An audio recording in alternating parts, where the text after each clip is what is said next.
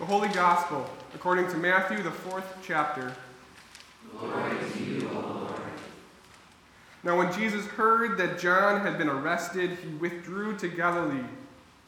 He left Nazareth and made his home in Capernaum by the sea, in the territory of Zebulun and Naphtali, so that what had been spoken through the prophet Isaiah might be fulfilled. The land of Zebulun, the land of Naphtali, on the road by the sea, across the Jordan, Galilee of the Gentiles. The people who sat in darkness have seen a great light, and for those who sat in the region of the shadow of death, light has dawned. From that time, Jesus began to proclaim, Repent, for the kingdom of heaven has come near. As he walked by the Sea of Galilee, he saw two brothers, Simon, who was called Peter, and Andrew, his brother, casting a net into the sea, for they were fishermen. And he said to them, Follow me, and I will make you fish for people. Immediately they left their nets and followed him. As he went from there, he saw two brothers, two other brothers, James, son of Zebedee, and his brother John in the boat with their father Zebedee, mending their nets. And he called them. Immediately they left the boat and their father and followed him. Jesus went throughout Galilee, teaching in their synagogues and proclaiming the good news of the kingdom and curing every disease and every sickness among the people. The gospel of the Lord. Praise to you, O Christ. May be seated. Please pray with me.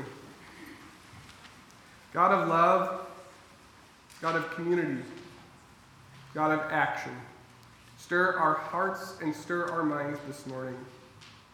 Transform our lives and renew our minds through your presence and grace with those who are here and with those who are not. Amen. It's a bit ironic that the last time I was here with you in December, I preached on a passage in Matthew where John the Baptist proclaimed, Repent, for the kingdom of heaven has come near. Now, almost two months later, here I am again, echoing those same words, but now from Jesus' mouth. Repent, for the kingdom of heaven has come near. Holy Spirit works in mysterious ways, doesn't she? I've been thinking a lot about those words from Jesus and John. And on Wednesday evenings at United, we gather and we have a meal and conversation around a topic. And that topic right now is a sermon by Dr. Martin Luther King Jr., Transform Nonconformists. In this sermon, Pastor King uses a verse from the letter of Romans to describe the need for us to not be conformed by this world but to be transformed by the renewing of our minds. His sermon is focused on moving people to not let hate, the discrimination, the division that is sown into the fabric of our society be the guide for our lives, but be instead transformed and be renewed through our minds, or in other words, to be in a constant state of repentance. If you remember last time I was here, I gave a similar message and explained how repentance is this perpetual state of readiness to challenge our commonplaces and the myths by which we live so that we can change the world. Our society takes practices of alienation, violence, hate, and division for granted. To repent is to always be challenging these practices in our own lives. To repent is to always be renewing our minds, challenging where we may not be seeing God's love shine. To repent is to be transformed every day by the love and by the grace of God's love through following Jesus' call in our lives. And as I said last time, to repent is to return to the right way of thinking and to begin walking the Creator's good road that has come near. So I call on you, Bethesda, again to repent, be transformed by the renewing of your minds, So that as Paul writes, by the name of our Lord Jesus Christ, there can be agreement among you, and nothing that can divide you. Be united in the same mind and in the same purpose to follow Jesus Christ. But what does it mean to follow Jesus really today? We know that in Matthew's gospel, it was spoken to and written for a Jewish audience.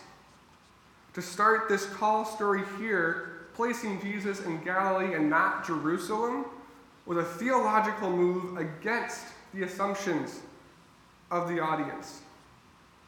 Even the gospel writers were challenging the assumptions of their day, doing what they could to be living a life of repentance. In that time, to live out one's faith was to bring honor to one's family. And to not pursue a right relationship with God would be dishonorable not only to oneself, but one's family and one's community.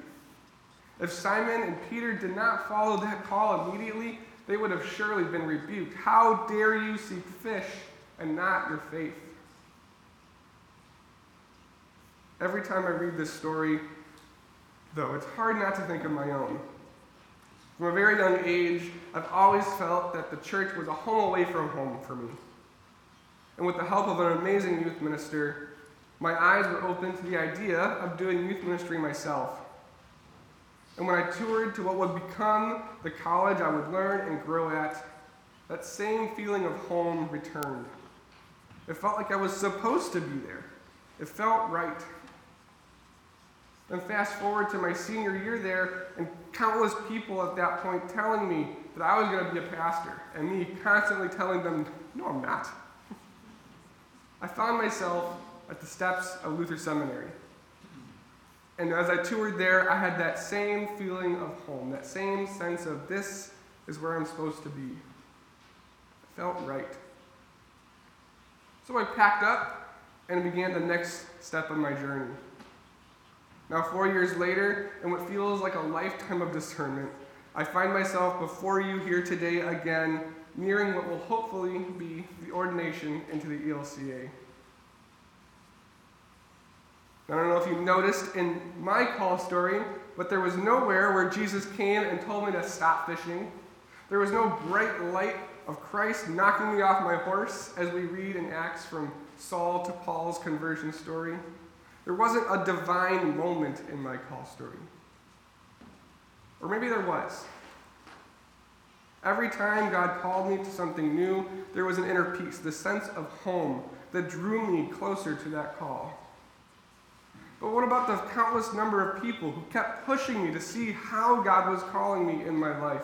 They were preaching my outer call to me.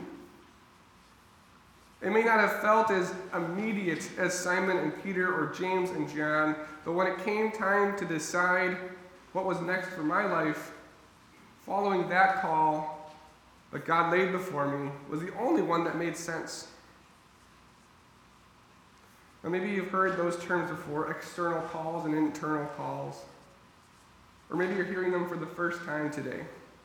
In either case, though, what comes to mind as you think of your own call stories? For those of you who are doctors, what was that internal call like for you? If you're a teacher, who gave you that external call? If you were if you served in our military, how did the Holy Spirit work in your life that led you to that moment? For every vocation that we've had, that we currently have, and that we are moving towards, the Holy Spirit is moving with us, nudging us internally and calling us externally. Because the kingdom of heaven is near. God is moving in our lives. We just have to remember to see it. To repent is to renew our minds and to see anew, turning away from the commonplaces of our society and turn our eyes away from the hate and the division that our society keeps trying to create in our lives. But instead, to look toward the Creator of all things, who's calling us to follow. To repent is to turn our eyes upon Jesus and follow in his example, teaching, preaching and healing those who we encounter. To see the world through new eyes and to renew our minds and follow Jesus is transformative. When we do not let our lives be conformed by this world and instead call out places of discrimination, of division, of hate, and instead seek peace, seek unity, and seek the love of God that already lives in all of us, our lives will be transformed. So I ask you again where is God calling you today? How are you living a life of repentance today? God's calling us to us every day, inviting us to drop our nets and follow. Every day, God calls us to fish for people, to seek those who are in need, and to care for those who we encounter. The kingdom of heaven has come near. Christ Jesus is with us. So again, I call on you, people of Bethesda, repent and be transformed by the renewing of your minds, so that, as Paul writes, by the name of our Lord Jesus Christ, there can be agreement among you, and nothing that can divide you. Be united in the same mind and in the same purpose, to follow Christ Jesus, knowing that God is with you always to the end of the age.